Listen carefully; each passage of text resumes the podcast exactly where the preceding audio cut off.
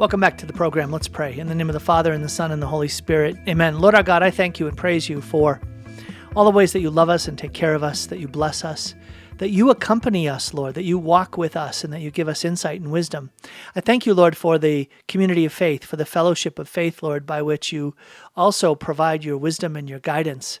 Lord, I ask that you would give to each of those who are listening to me right now the grace to find a, uh, find a companion on the journey, find those who can speak into their lives to support them and encourage them and help them be accountable to your call for their lives.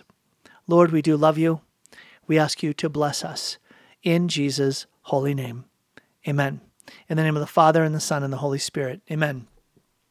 I love that word accompaniment. You're going to hear that in the beginning of the interview with Matt Laughlin, and I'm going to get to that interview in just a minute. Uh, my prayer, I meant it. I meant it. You are not meant to walk the path of faith alone. Sacred Heart Radio and, and this program, my goal is to provide you with a degree of accompaniment, walking with you so that you don't feel alone in some of the challenges that you face. Today on the program, you're going to get a little bit, sort of get behind the curtains and see what are some of the principles and insights that underlie an approach to coaching, to walking with people professionally in their lives or in their businesses to help them uh, fulfill God's plan and to do so authentically. So I know that you're going to be blessed by this interview. So let's, uh, without any further ado, dive right into the interview with Matt Laughlin. Well, I want to welcome you all to the program and uh, my guest today, Matt Laughlin. Thank you, Matt, for being with me. Thank you, Tom, for having me. I'm very excited about this conversation because of what you do. You're a life and business coach. And for twenty-five years, that was my tent making. Okay. So, oh, you know, in the scriptures, Saint Paul. Yeah, of course. Right. So he preached the gospel free of charge. And the way he did that was by making tents. Yeah. Yeah. And so when people would say to me, well, what do you do for a living? I'd say, well, I'm a tent maker. And uh, yeah, my yeah. tent making is was coaching and consulting. And Wonderful. So the idea of life and business coaching was a, a rich part of my own uh, experience in, in these last decades. And it's so fascinating because I find that the things that make someone a successful coach actually make them good at life, make them good human beings. Yeah, yeah. Uh, so that, that's my that's my entry point. Wonderful. Basically, I'm saying you're a good a good human being, Matt. Did you catch that? Did I you did, get that? I did. I, I, I say more. No, no, yes. I love it. Yeah, I had no idea that you did a lot of business consulting in your past. Or yeah, yeah. That's fantastic. Mm-hmm. So uh, today we're here to talk about all kinds of things. So you're someone that is doing life and business coaching, and yet you're Catholic. And I'm very interested to hear about your faith, that journey of faith that mm. has emerged in you. And I know that there's a fascinating story there. And, and then how, how does faith inform coaching? But then in some ways, we're going to be giving some, the folks that are listening, some free coaching. Because yeah. a lot of folks listening yeah. are facing situations where mm. the principles and practices of, of life coaching and business coaching that we can get into, they're going to be very relevant. They're going to apply to the situations that some folks are, are facing right now. Mm, so mm, but let's let's start yeah. at the beginning. Let's start sure. at the beginning. So you tell me a bit about your life, uh, and we're going to weave it right into faith. Wonderful. Yeah. I uh, well grew up in Spokane, Washington, uh, oldest of six kids, five sisters. Um, Blessed are you among women. I know, I know, right? You've never. Yeah. No one's ever said that to you before. No, they right? haven't. No, but uh, they shaped my life. I have to. I have to. to take my hat off to them. I remember one Christmas Eve, we're all just sitting around having drinking tea. And I was like, man, if I had five brothers, there's no way I would spend five hours drinking tea and talking. And of course they were athletes and they had their masculine side, but um, yeah, I, my faith, I would say what really fired up my faith was my undergrad years at Carroll College, a little Catholic school in Montana. And uh, Father Gene Peoples, who's deceased now, a priest there, this idea of spiritual direction, I hadn't heard of it really, or didn't understand it, but I ended up meeting with him throughout my undergraduate years every other week. And uh, I remember one of his first things, like he evoked the scripture, be still and know, know I am God. And he, he asked me to just be sit five minutes quietly in the morning. And I remember being, I was student body president, running all over the place with my head cut off, you know, chicken with his head cut off. And I remember how much that demanded of me just to be still for five minutes prayerfully. Mm-hmm. And now I can't, it feels like an, an hour is not enough. And I want to retreat from my kids and my life and just stay there, you know, but uh, I would say that's where my faith really got the fan, the flame was fanned. All right. But you said something that was sort of step function, big deal, yeah. which was, hey, I'm here at college and all of a sudden I'm meeting with the priest every other week in spiritual direction. Yeah. How does that happen? I mean, that's not a typical, he's not seeing eight hundred fifty no, young men. I, yeah. That I can't explain. I transferred to Carroll. Um, I met him. He had an office in the dorm, and um, I, I mean, I love the Lord, and I, I think he recognized something in me, and I had an affinity to him. I took a religious ed course with him. I remember it was his history of the Catholic Church. I'm recalling like the chalkboard and things. And it was just a very natural, organic relationship. It wasn't advertised anywhere or that sort of thing. And he, we took a liking to one another. Nice. So, um, well, then I'm going to put it on his side. He saw something in you, hmm. uh, even if that was the capacity to benefit from a spiritual director. There needs to be a certain amount there yeah. in the person who would say, I'm going to walk with you in a spiritual direction relationship. Sure. And he obviously saw a capacity in you to say, in walking together, this is going to be a blessing to you, because mm. that's a use of his time too. Yeah. So there's a yeah. pouring in that goes yeah. with that kind of relationship. Yeah. It was, uh, It was a mutually delightful relationship, but yeah. a mutual love and warmth. I'm going to jump way ahead. Right yeah, now you sure. do life and business coaching. Have you drawn any, I don't know, insights, principles, practices from your spiritual direction relationship into how you see and walk with people as a coach? I would say very much so. Um, and it's only to have the courage to make that utterance and, and, reveal that about myself in recent years, that I've been at ease about that or owning that quality. I want to be respectful too, because formally speaking, spiritual direction, I'm not formally a part of an order. I'm a Catholic layman. So mm-hmm. um, I don't claim any authority in that regard, but I most delight in working with clients who have a deep um, faith, and, and you could tell it's dear to them that, that, a high priority is, is my life in alignment with the will of the Lord? And how can that guide my decisions and my the confrontations? And um, I find it incredibly rewarding and rich to have, just to be in a space of that conversation. Mm-hmm. Um, and, and I was actually just thumbing through uh, a book by Thomas Merton on spiritual direction the other day. And uh, In, in, pre- in preparation for a talk I'm going to be giving later this month. And it was fascinating. I read this book like fifteen, twenty years ago when I was a practicing psychotherapist. So originally I got a light, I was licensed professional counselor in Colorado, and I had a private practice for several years. And uh, that aspect of me that long wanted to be a priest or a monk, you know, I would read these things. And, and I took all these notes on the correlations Thomas Merton laid out on what spiritual direction is and isn't, and quoting uh, Saint Augustine and various, various Catholic saints. Um, and, uh, so anyway, of late, I've been re it's funny you asked me that, because it's been on my mind. That's you know? fascinating. So like, wow, this does re- very much apply to business coaching, believe it or not. Yeah. yeah. Well, and, and one of the reasons I mentioned that is that all this coaching that I did, the principal model of coaching that I had came from spiritual direction, because mm. of all my background. I spent a number of years in the seminary mm. where I had a spiritual director sure. and realized that there's an awful lot there that comes into play when you're walking with someone in yeah. a coaching relationship. Yeah, absolutely. So I found that super helpful. And it was something that really wasn't that present when coaching emerged as a specific form of engagement, right? Yeah. There were trainers and consultants. Yeah. And then all of yeah. a sudden now you have coaches yeah. come in. And that was different than some H R professional who's yeah. saying, I'm here to basically give you the way out the door. Yeah, right? yeah, yeah. It, to date, there really isn't a word covers all the dimensions of, of what happens mm-hmm. in those conversations. Yeah. You know, it's like, well, coaching, well, sort of consulting, well, sort of, mm-hmm. you know? Yep. So I like to use the word accompaniment. Mm. I walk with people. Mm. Now that's, that's become a big word in the Catholic world through mm. Pope Francis. Has it? Yeah. He, he uses that quite a bit, that as a disciple, missionary disciples were called mm. to accompany people, mm. to go be with them where they're at be with, and yeah. walk with them, accompany them. Yeah. I think he was listening to some of my early talks. That's awesome. Yeah, because uh, let's hope so. yeah, yeah. yeah. By the way, you've got a great radio voice. Oh, thank you. Way better yeah, than mine. Thank I you. love that. I've been told this actually. Yeah. That's so, nice. Yeah. I got a face for radio. You got a voice for radio. That's good. That's great. Yeah. Actually, no, it's funny. there was a, a woman who came up to me. I mentioned, I don't know, I mentioned it in a talk somewhere or something like that. And she came up to me and she said, my background is in audio mm. production. And she said that um, the voice that I don't like, she said, it's actually a very comforting voice. Um, and she was able to bring up something, some, some of the features of the voice that I always looked at as a negative. And she says, no, you have no idea that these are actually tremendous positives when they're heard.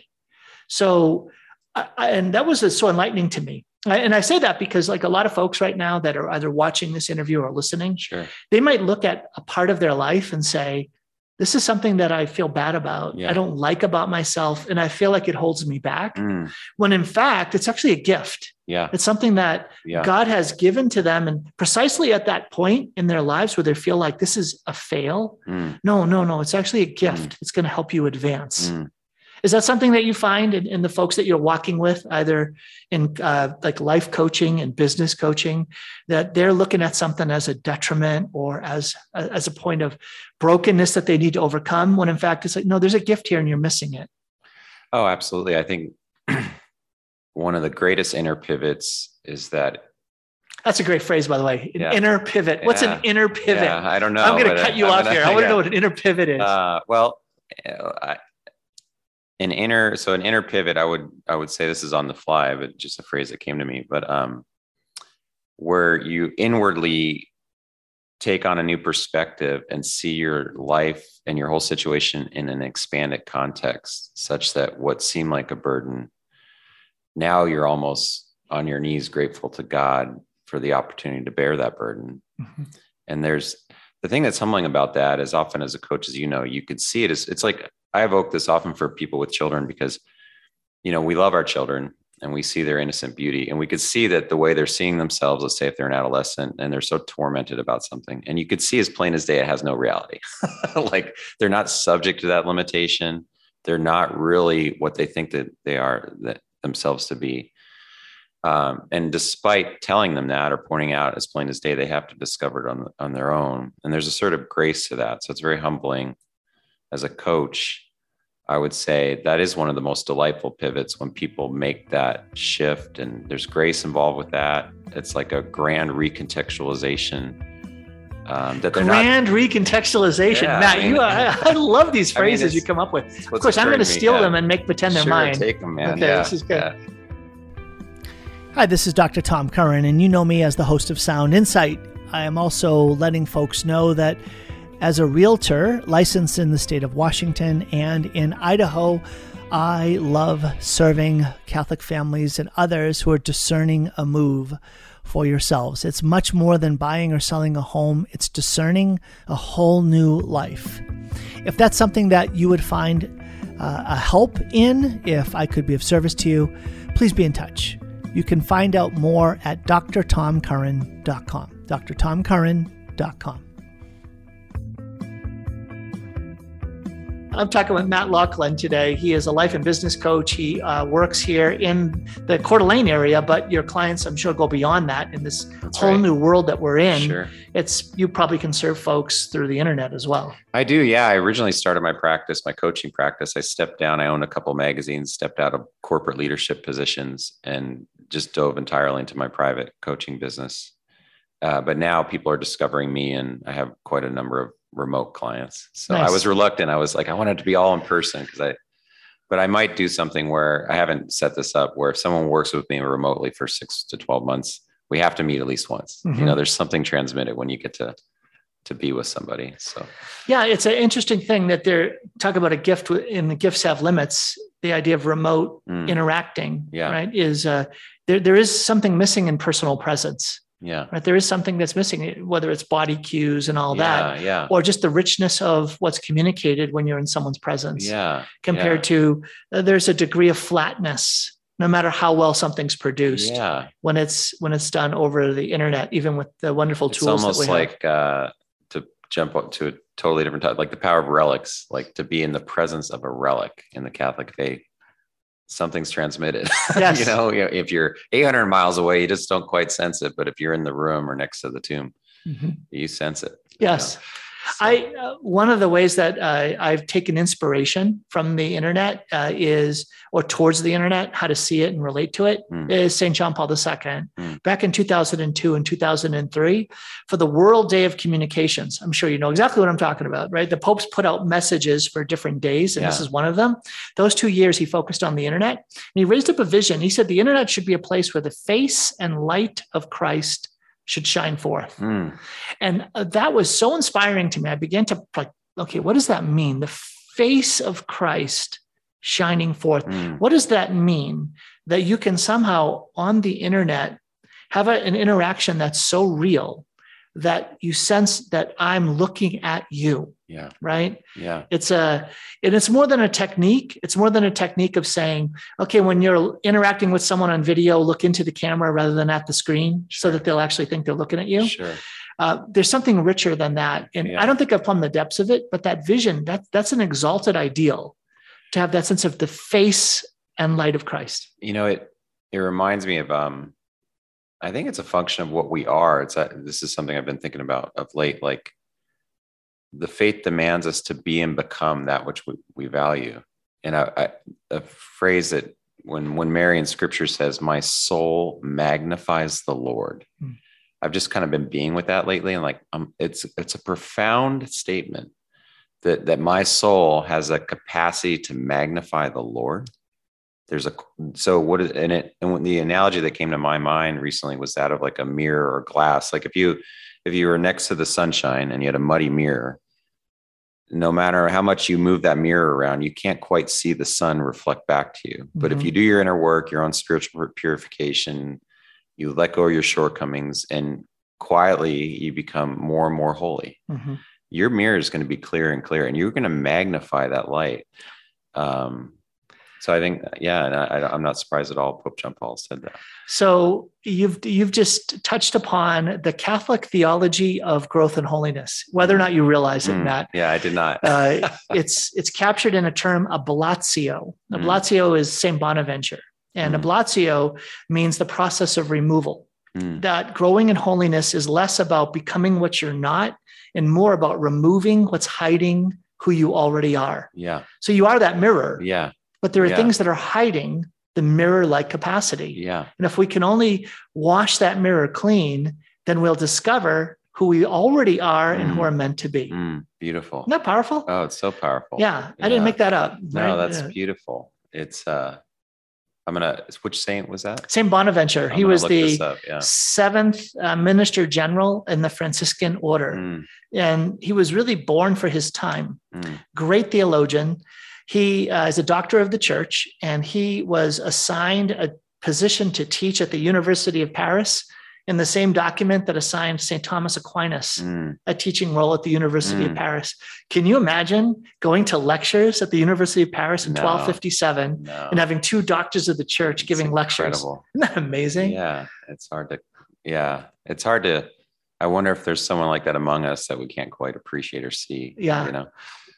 So, yeah, no, there, um, that reminds me in the East, I think it's like the path of renunciation, mm-hmm. you know, to, to identify the limitation, the falsehood and renounce it, yeah. you know? Yes. It reminds me of that. Yeah. You're uh, getting me going down all these theological yeah. paths right now, Matt. I'm thinking sure, about sure. them all. I'm talking with Matt Laughlin today uh, on the program. And uh, Matt is actually going to be speaking at a C D A collaborative is it's a Coeur d'Alene. Coeur d'Alene, uh, here, I was going to say Washington, Idaho, yeah. Coeur d'Alene, Idaho. There's a, a collaborative event, an event bringing together folks who are in the area, folks who are new to the area, folks who have uh, are in business or looking to make connections, um, but have a common connection in faith as well, to be able to fellowship, have some uh, time to, to receive some good teaching, and then to interact together. Mm. And uh, the first kickoff event is happening on Friday, October twenty-first. Begins at six, time to, to socialize, meet some folks. Seven o'clock, you'll be giving a talk. And then afterwards, there'll be some more socializing time. And that's happening in Coeur d'Alene. And uh, you can find out more information about that, and we're going to learn more about it by going to core operations dot com. Core as in Coeur d'Alene, C O E U R, core operations dot com, core operations dot com. Mm. And there you'll get a link to register for this event. Are you excited to be at the event? I am. Yeah. Yeah. yeah. The, uh, the Colleen Collabo, a local business owner here, had this inspiration. So I was delighted to accept the invitation to speak. And here in Coeur d'Alene, there's quite a dynamic group of uh, faith-filled professionals. And, mm-hmm. and it's, it just sounds fun. I'm a little nervous, you know, when you're, it's humbling to be asked to speak on faith matters. It, it just gets you very humble, yeah. you know, the more you get into it. And, uh, but I'm very much looking forward to it. So that's an interesting question. And, and a lot of folks here, I have found in the last five years have come to me with questions. These are folks that are in the business world mm. and they're trying to navigate the way that faith meets life, mm. especially in the business world, especially when there are policies being implemented that run up against deeply held religious beliefs. Yeah. And there's a question about whether or how I can live my faith authentically without compromising my faith in the workplace. Mm. And this is something that I've always navigated, because while I was doing consulting and coaching work for all these, you know, twenty-five years, I was also on the radio and was also very visible in the, in the world of faith. That was my principal work. Remember, yeah. this was my yeah. tent making. Yeah. Okay. So the, what's the first thing an executive is going to do, or some, you know, some professional's going to do when they hear that some guy's going to talk? They're going to Google him, look yeah. him up. And they look me up, and all of a sudden they're like, hey, wait a minute. This is a Jesus guy. Yeah. What's he doing here talking to us about leadership development or whatever, some theme? Yeah. And it was so interesting how many times after my talks, and I wouldn't mention Jesus during the talks, I would be doing my, my own teaching that was fitting for that context. Yeah. They'd come up to me afterwards and they'd say, I know your background. Like somehow it's a secret thing, like yeah. kind of pull me aside. Yeah, yeah, right. Yeah, yeah. And, or they would say, I could see the way that those principles and practices you put out there are traced back to your faith. Mm. And it really resonated with me. Mm. Is that something that you find is a, um, a, a common theme? So when you're doing life coaching and business coaching, um, the folks that you're engaged with, how often are you either drawing principles and practices that are connected to your faith, or just outwardly the folks that you're serving, they bring their faith out onto the table? Yeah. You know, I was, I was listening to your question from the macro kind of political level, like culturally when things are put in place and where your faith and business intersect, where you have to kind of take a stand or not. Um, and then personally, um, it's funny you asked that. I even, even this talk, for instance, I, I have a lot of local clientele, and generally I abide by the principle attraction versus promote promotion, like be that which you value. You don't need to talk about it, so to speak. Um, but then recently I've just been discerning, like even on a social media handle, to put I don't know, Catholic revert, to out myself. And I, I had this uh, physician I follow, very popular physician who talks about kind of longevity, optimizing your health, that kind of thing. He messaged me out of the blue from Saint Paul, Minnesota, delighted to talk to me because he's a very devout Catholic. And just from putting like little Catholic revert in my handle. So it's all a mysterious thing. And I, where I've decided to fall is like uh, that Saint Francis de Sales quote, um, be who you are and be it well, so that you're, I think the the following sentence, so that, that's a statement that always struck out to me, but it's so that your master, so that the master craftsman may delight in what you are, or something to that effect, but be who you are and be it well. And in truth, when I'm one-on-one with a client, I'm completely myself. I work with L D S, atheists, Christians, Catholics, and they never detect that I'm trying to control them or make them see the world in a particular way. It's never been an actual problem. So it mm-hmm. occurred to me like, well, I'll just be myself on a macro. And because in the end, it brings up fear of survival, and I'm going to be impoverished and no one will hire me, you know, all those personal interests. And, and, uh, and where I've come lately is just, uh, to not apologize for what I am, but not try to, um, I have, and people I work with detect this. I know no way try to get them to see the world the way I do politically or religiously, you know, so. Yeah. So Matt is here. If you're just listening on the radio, Matt's like, why is Tom pulling out his smartphone yeah. and looking at something while yeah. here? Um, my daughter sent me this quote this morning, and I'm going to read it to you, and I want sure. you to re- re- react to it wonderful. Based on what I just shared. Yeah, wonderful. Okay. So it's a it's a pretty cool quote. So now you know you have to at least say it was pretty cool. Yeah. yeah. Since I okay. since if if the host says that, you, you kind of have to agree. Okay. As God has distributed to every man, as the Lord has called everyone, so let him walk. That was the quote from Scripture. Mm. And now here's the reflection. No one can do better with his life than that. No one can put it to a better use. Any life must be perfect in proportion as it does what it was made to do. There are many lives that are brilliant failures. They strive after many things that they were never intended to do and fail in that one thing.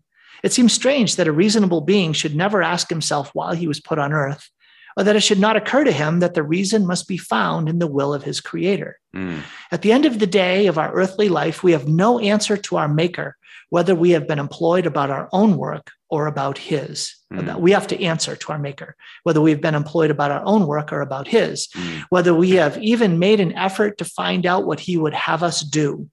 A life that is inspired by such a motive is sure to be a success.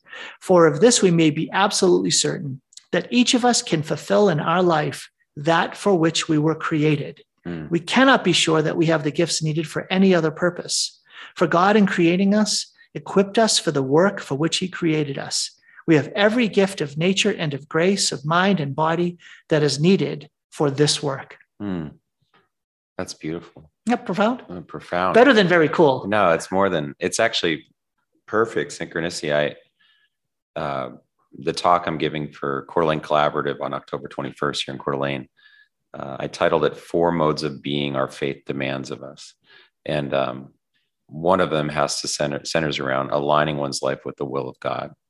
And I'm a huge Meister Eckhart fan. I've read all of his collected works, and um, and he's got this, there's this little fragment of his works um, where he says something to this effect, which is, if you know in your heart of hearts, above all else, that you are aligned and seeking the will of God above all else, then you can trust your personal inclinations, your personal bent, and how you appear to be guided. Like, mm-hmm. trust it.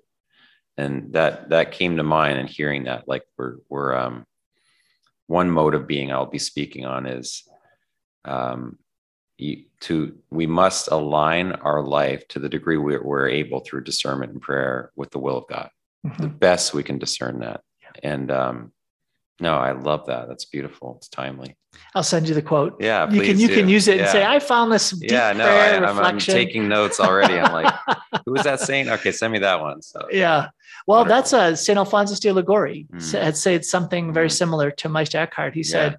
in the major decisions of life, God will not let you be deceived. Mm, I, I, I think you can trust that deeply. Yeah. Oh, absolutely. If you earnestly go humbly. Yes.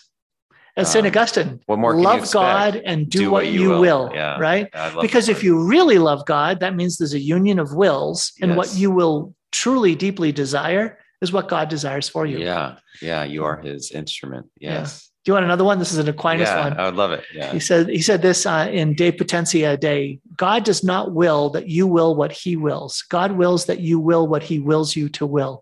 Mm. well, it's a beautiful. tongue twister. It's a, well, it's a one in being. It's a, we're not a separate floating entity apart from him. Right. And we're not infinite. So yeah. God does not will that you will what he wills. He's infinite. You're finite. Yeah, yeah. But God does will that you will what he wills you to will. Mm. In other words, God does have a personal, mm. perfect mm. will for your life that he's willing you to say yes to, to, to, to be determined with. And yes, to, um, absolutely. Yeah.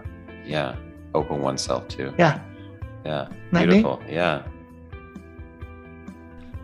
Hey, this is Doctor Tom Curran, the host of Sound Insight, but also a realtor serving wonderful folks like you in the state of Washington and in Idaho. I've had the privilege and pleasure of helping dozens of families in the last two and a half years discern and find a, a strategy, a path, and a plan to help their families find a whole new life in Eastern Washington and Northern Idaho. If I could be of service to you in that, I would love to. Please reach out. D R Tom Curran dot com, D R Tom Curran dot com. Okay, back to Sound Insight. Well, I'm talking with uh, Matt Laughlin today. Matt is a life and business coach, a Catholic here in the in Coeur d'Alene. And interviewing Matt, uh, I saw you, Matt, at the convocation for Coeur to Christ. Yes. Which was neat to be with you at yeah, that event. Yeah, wonderful. Yeah. yeah. And uh, so you have kiddos. Yeah. And do you have, do you have uh, is your oldest at Coeur to Christ or no, on the way? He's, uh, no, he's nine. He just turned nine. Oh, um, so you're just planning ahead. Yeah, we uh, I nice. got a late start. It was kind of having kids was part of my Catholic revert story. I, we have four boys, thank God. Um, Wait a minute, you're the you're yeah. the first of six with five girls. Now yeah. the next generation, yeah, all boys. How does that happen? My joke is God felt sorry for me. He's like, all right, you want boys? Here you go. When my fifth sister was born, I remember just crying at the hospital, yeah, like a young kid. Well, you were sixteen. I mean, yeah, come right. on. No, right? Yeah, exactly. um, yeah, so we have four children. Yeah, nine, uh, six, three, and a baby. So. Nice. Yeah. Carrie, my wife, said that four kids is when she was crushed because mm. mm. she wanted to do it all. Mm. She wanted, she had that vision that was like promoted to her yeah, that said, yeah. you can do it all. You yeah, can have yeah, it all. Yeah. And then by the time the fourth one came, humbling comes. It was just like crushed because yeah, you're completely yeah. outnumbered totally, at that point. Yeah. Right? You're just, uh, you get more and more progressively humble. You just do the best you can. Yeah. But I think that's an important, like, again, talk about some of the things you've been mentioning in terms yeah. of like life coaching and business coaching, that sense of saying, you know what, there could be a false identity in there, right? Mm. This beautiful mm. quote, it was all about don't fall into a false identity, yeah. but you were made to do, and you're given the gifts and graces mm. to fulfill a certain call and plan and path. Mm. Mm. So discern that and live that. Mm. And for Carrie, the four kids was, discover the gift of being a mother. Mm. Discover the gift of sinking more deeply into being a mother. Mm. And that, you know, you can change the world one diaper at a time, right? Ha, ha, ha. Yeah. But no, there's something very profound about the way in which you can discover and live with tremendous fulfillment the transformative influence that you have on someone's life through that identity, mother. Mm. It's not just a role, it's something deeper mm. that goes to the core of who you are. Mm. Mm. Absolutely. It's, uh, you know, you evoke the word identity, identifications. That, that seems to be central to, again, going back to you can only take away. Mm-hmm. Um, when you're, I really feel like more confidently as a coach, when people are living their identity, they actually don't think of themselves much. They're not. Like the more you're, uh, the more attached you are to a particular identity and life throws you a curveball or there's friction, there's a lot of tension there. But when you're being what you are fully, naturally, mm-hmm. as a mother is, being the full fulfillment of that, there's very little friction there. There's, um, but you know, for guys, and, and this, I'm not saying only for guys, yeah. but I think guys who are like roll up the sleeves and battle in the world. Yeah. There's the up and to the left or no, up and to the right, up and to the right mentality mm-hmm. that says next year has to be more, bigger, better. Absolutely. Yeah. And it can become so such a temptation to say, I've got to outdo the other guy and, or outdo the, those that I'm seeing myself in competition with. Mm. And that I think is one of those situations again, where it can lead us to a false identity. Absolutely. Rather than this quote, which is, no, no, no, go deeper into what your actual call is mm.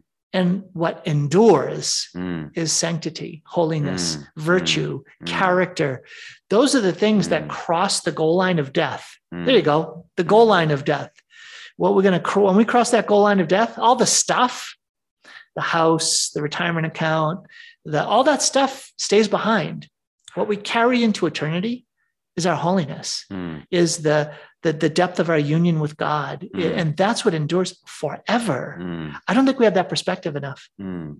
No, certainly. It, um, yeah, you know, there.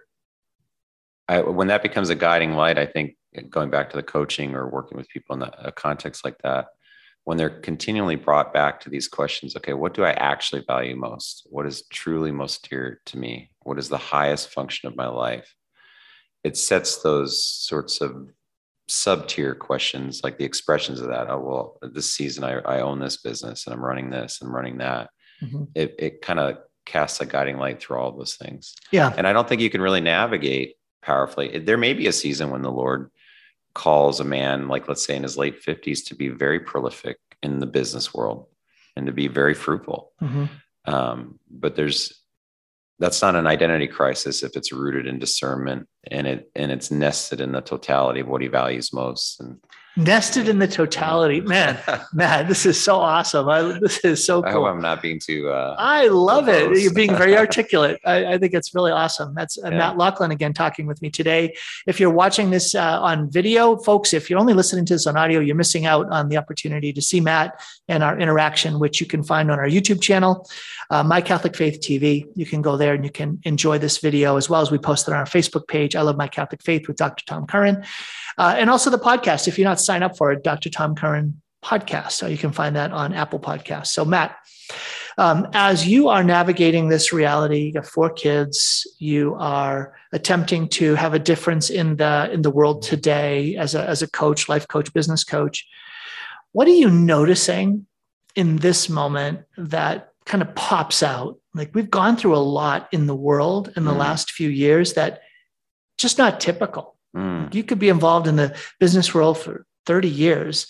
And the last couple of years have just been so mm. extraordinary. Mm. There's a lot of dislodging. Mm. There's a lot of shedding of mm. things that were considered normal. Sure.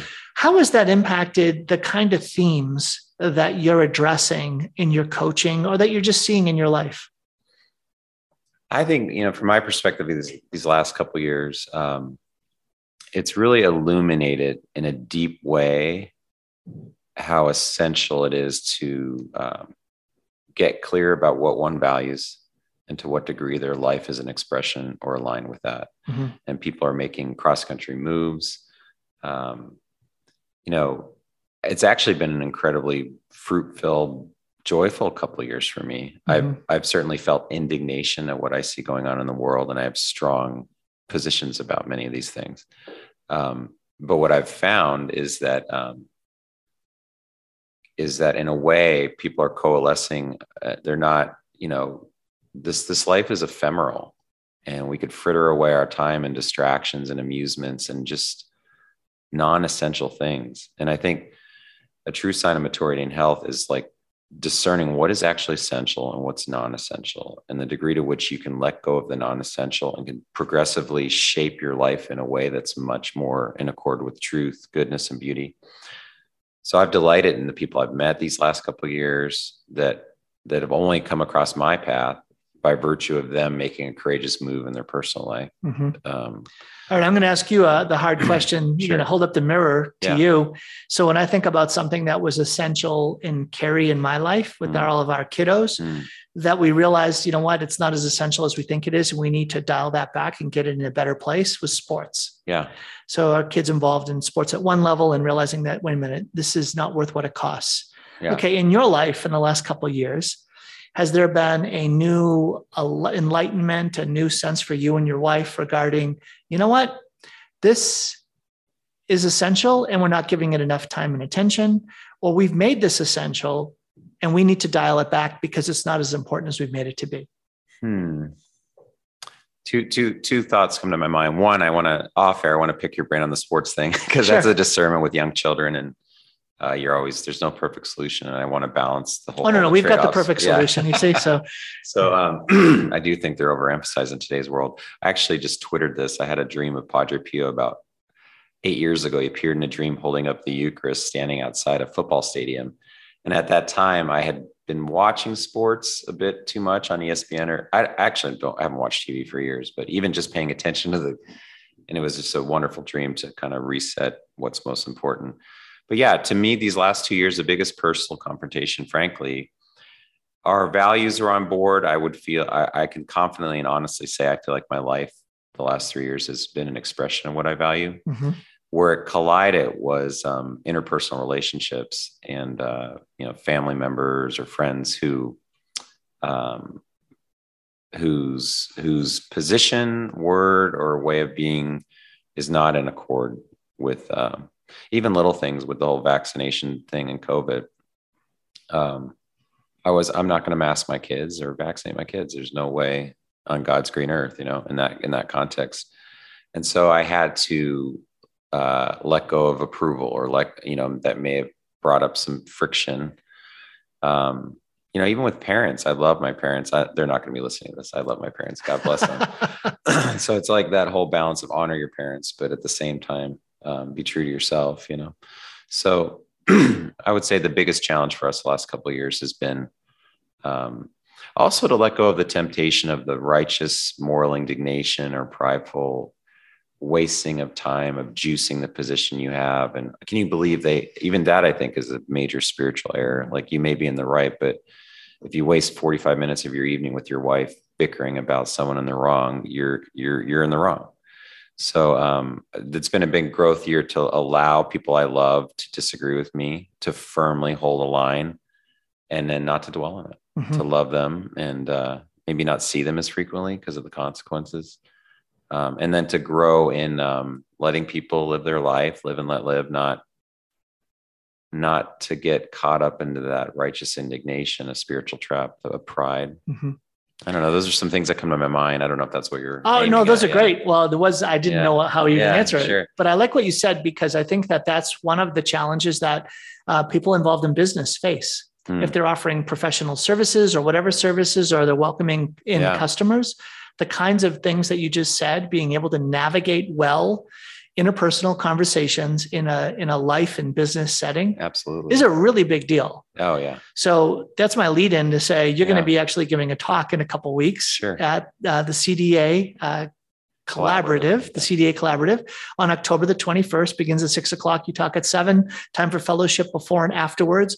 And folks, if you want to be able to hear Matt and um, uh, register for the event, you can go to Core Operations, Core is in Coeur d'Alene, C O E U R, core operations dot com. There is a registration fee. You can sign up for that. And you'll be able to be with a bunch of other like-minded folks. They love the Lord, they love their faith, and they are also trying to do a good job in the world, do a, mm. to do good in this world.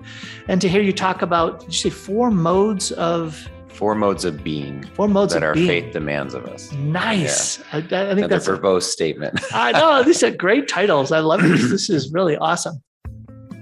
So Matt, let's, uh, we have a, just a few more minutes, but let's, sure. let's kind of dive in. Did you want to talk about sports? You mentioned that as a pick oh, my no, brain, I, uh, or we can go down another trail. Yeah, we could, we could pass over sports. It's not okay. a deep, deep question. Well, yeah. here's the thing. I want to say this, and this is relevant to what you just shared. And that is, in the world of business, especially if you're serving other companies, you shouldn't always expect to be accepted. Mm. I find that, I mentioned to you, this is now years ago, I'm speaking at a very prominent sort of Fortune fifty company, mm. speaking to a very high level set of executives. So the senior executives and the next level down uh, at an off offsite.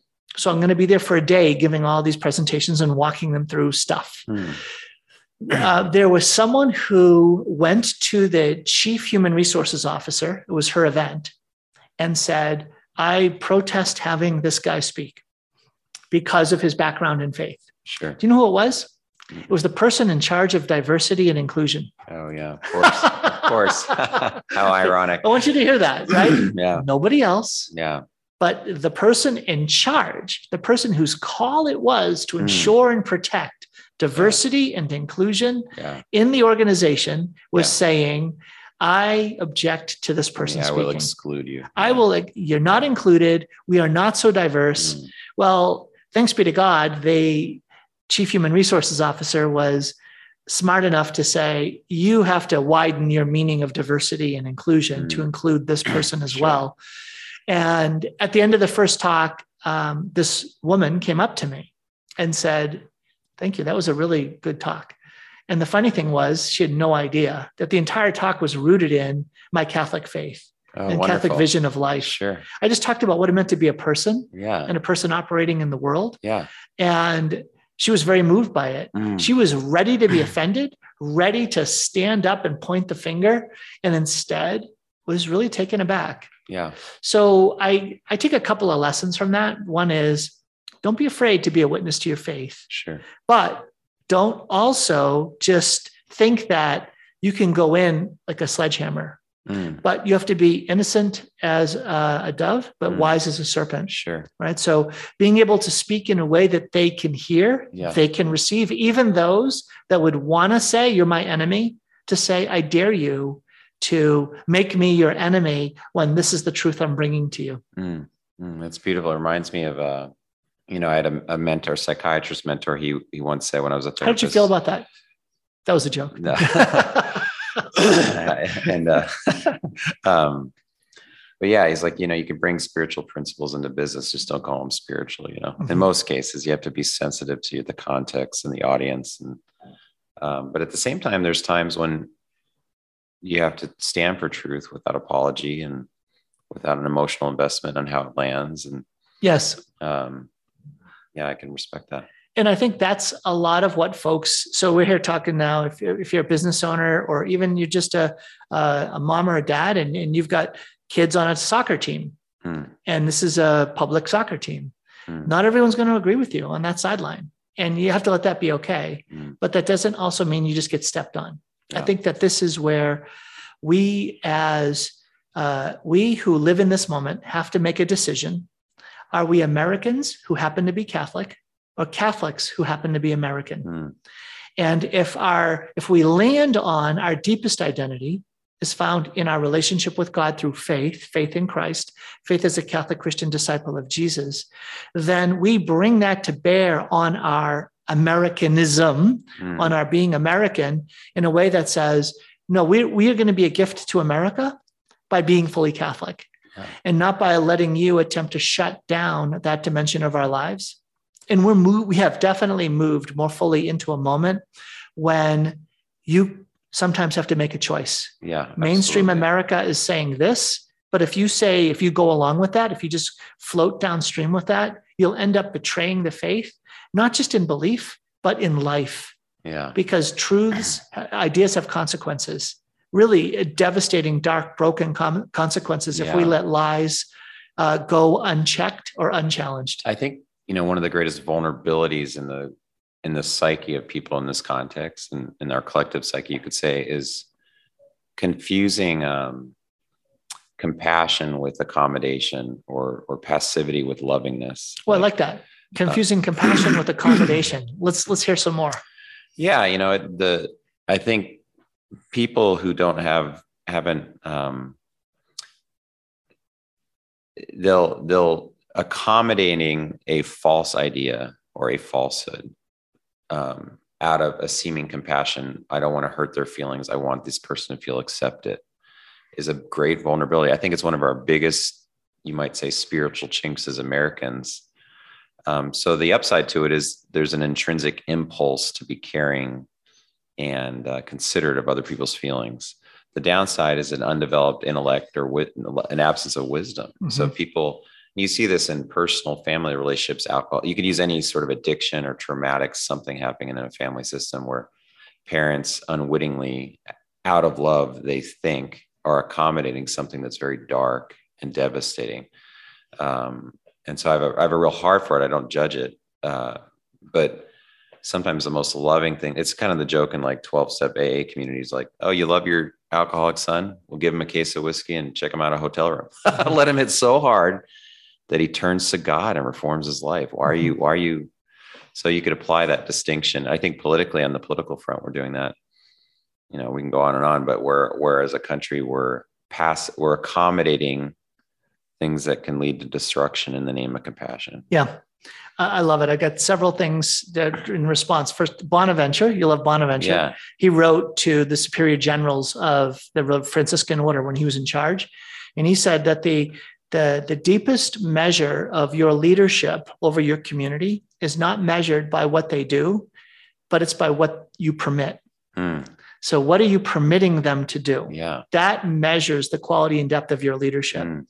Second, uh, I had a daughter who was going off the rails, and we needed to put boundaries up. Uh. And it was, it was a battle. We went through hell. Yeah. And one of the things she wrote, she wrote a letter to us, slid it under our door in the midst of a battle we were having with her. And in it, she said, thank you for loving me enough to mm. not let me get away with what you know is not good for me. Mm. Thank you for loving me enough to not let me get away with what you know is not good for me. Yeah. And that's where, is it accommodation or is it cowardice? Yeah. Am yeah. I just not strong enough to stand up and speak in and hold the line? And I think that we Americans are so used to being comfortable mm. that we give lots of room for people to live their own life. Yeah. You know, we don't want to hurt their feelings. Yeah, yeah. But if the house is on fire or if the boat is sinking, yeah. I I can't be comfortable and just have a dialogue. I've got to grab you and say, get out Absolutely. Of the house. It's on fire. Absolutely. You are going to die. Yeah. You have got to get into a lifeboat. And uh, that's been, I think, one of the hardest changes that I've had to face in my mm. life mm. in the last four or five years is that I've embraced a house is on fire. You're on the Titanic and it's sinking mentality. Yeah. In some of the messages that I speak to people, mm. that if I don't do that, then I, I'm not doing what I was meant to do, mm. and that's not easy. You're not, you're not serving. No, it's. I'm not, not serving, right? And it, your function, having a, a voice and a message to share to many, would you would do us all a disservice not to do that. Yeah, but it's hard when people are listening and saying, Tom, it's sunny outside and the birds mm. are chirping mm. and I'm at the soccer game. And it's, I can yeah. remember, I'll end on this story. Uh, we were on the side of a flag football game yeah. talking to this family and they said, what are you doing? So we're moving to Spokane. And I, they said, why? And I said, God. Well, what are you talking about? And I said, well, we've got to rescue our kids from this toxic environment that is, they're yeah. just eviscerating their faith. And we want to rescue them. To a family whose kids are going to the same schools yeah. on the same yeah. teams. Yeah. That was a courageous. Yeah. And yeah. she looked at me like, it's a sunny day and yeah. there's fun and enjoyment yeah. and yeah. enjoyable. And like, are you insane? Yeah. But I have to tell you, it was the radical conviction of what we had gone through to bring us to that level of insight mm. to say, we can't just hold this to ourselves. Mm. We have to share it even with people who are like, hey man, take a chill pill, relax. Yeah, yeah. And I'm like, well, if that's where you're at, that's where you're at, but I have yeah. to sound the alarm. Yeah. And some people just don't, by virtue of where they are in their spiritual development, have that sensitivity. I mean, oh, I like that. So they were spiritually less than me. Yes. Well, they, no, I'm teasing you. I'm yes, actually. I mean, not in a moral, not a better than. Yeah. But there is a spectrum. That's why we reverence the saints and they have a halo over their head in all the paintings, because we implicitly respect that they are more advanced in their awareness of what matters than mm-hmm. I am. And yeah. It, it, well, it's that sort of see something, say something. Right. Well, if the Lord has given us the ability to see into situations, if we don't say something, then we're betraying yeah, the sight we were given. Yeah. And you have to be, uh, but, but how it lands and where people receive it. I mean, it reminds me of an analogy I once heard about, like, as you're, as you're, let's say, growing in your own spiritual growth, you notice a deviation from truth or falsehood. Like you'd notice a hair on your hand, you kind of notice a hair on your hand, but if you're not, you know, uh, on fire for the Lord and growing at a tremendous rate, you'll let things slide all over the place. Mm-hmm. As you get closer to the Lord and grow and God becomes more and more of a priority, you notice it like a hair in the mouth. You kind of stop. If you're eating your sandwich, you're like, excuse me. And then of course, the end of the analogy is a hair in the eye. You will stop all you're doing. So I think a great litmus test on, on, on your closeness or how much one is devoted to God is if you cannot accommodate any falsehood or any major deviation from truth, it becomes urgent. It has to be handled now. And that's what I hear in your message. Like, like you, that. that came up in your family, like this has to be handled now. Yeah. The woman you spoke with, who knows, maybe it was like a hair in her hand. She's like, I kind of get what you're saying, but I don't even have a sensitivity to what you're saying. I like that. That's a good analogy. Yeah. A, a modern theologian said that as the number of our sins decreases, the sense of, mm. um, the sense of, suffering over the sins that remain increases. Yeah, exactly. You know, yeah. that we want to, we, we can't settle for that. No, we have to address that. It becomes that. Ultra painful. Even yeah. a, an unforgiving look weighs on you, your mm-hmm. conscience. Nice. Yeah. Nice. Well, that's Matt Laughlin joining me today on the program. Matt, I've enjoyed this very, very much. Matt, if folks want to learn more about your coaching, how to be in touch with you uh, and for a life coach and a business coach, how would they do that? Yeah, my website is M L, which is for Matt Laughlin, uh, M L C D A dot com, and C D A is short for Coeur d'Alene, where I live, so M L C D A dot com. M L C D A dot com, and again, Matt will be speaking at the Coeur d'Alene Collaborative, and that will be on October the twenty-first, beginning at six in the evening. Uh, opens for time of fellowship. I like that. Not networking, fellowship. Yeah, yeah. I like that was the way it was yeah. described. I think that's really cool because it shows that there's that common faith. Mm. And there are so many folks in the Coeur d'Alene area. And I even just like to call it the Spokane to Coeur d'Alene corridor, yeah. just that whole area. So many families have moved here. Absolutely. And to be able to connect with other folks in business mm. and folks who are looking to grow their businesses, to be able to connect in a way that's also rooted in faith is a beautiful thing. So I think this Coeur d'Alene Collaborative is a beautiful initiative. You can sign up for that, learn more, register by going to core operations, C O E U R as in Coeur d'Alene, core operations dot com. You'll see a link to the Coeur d'Alene Collaborative, again, October twenty-first. Doors open at six, talk by you, Matt, at seven, and then more fellowship afterwards. Matt, thanks for your time today. Wonderful to be with you. Thank you.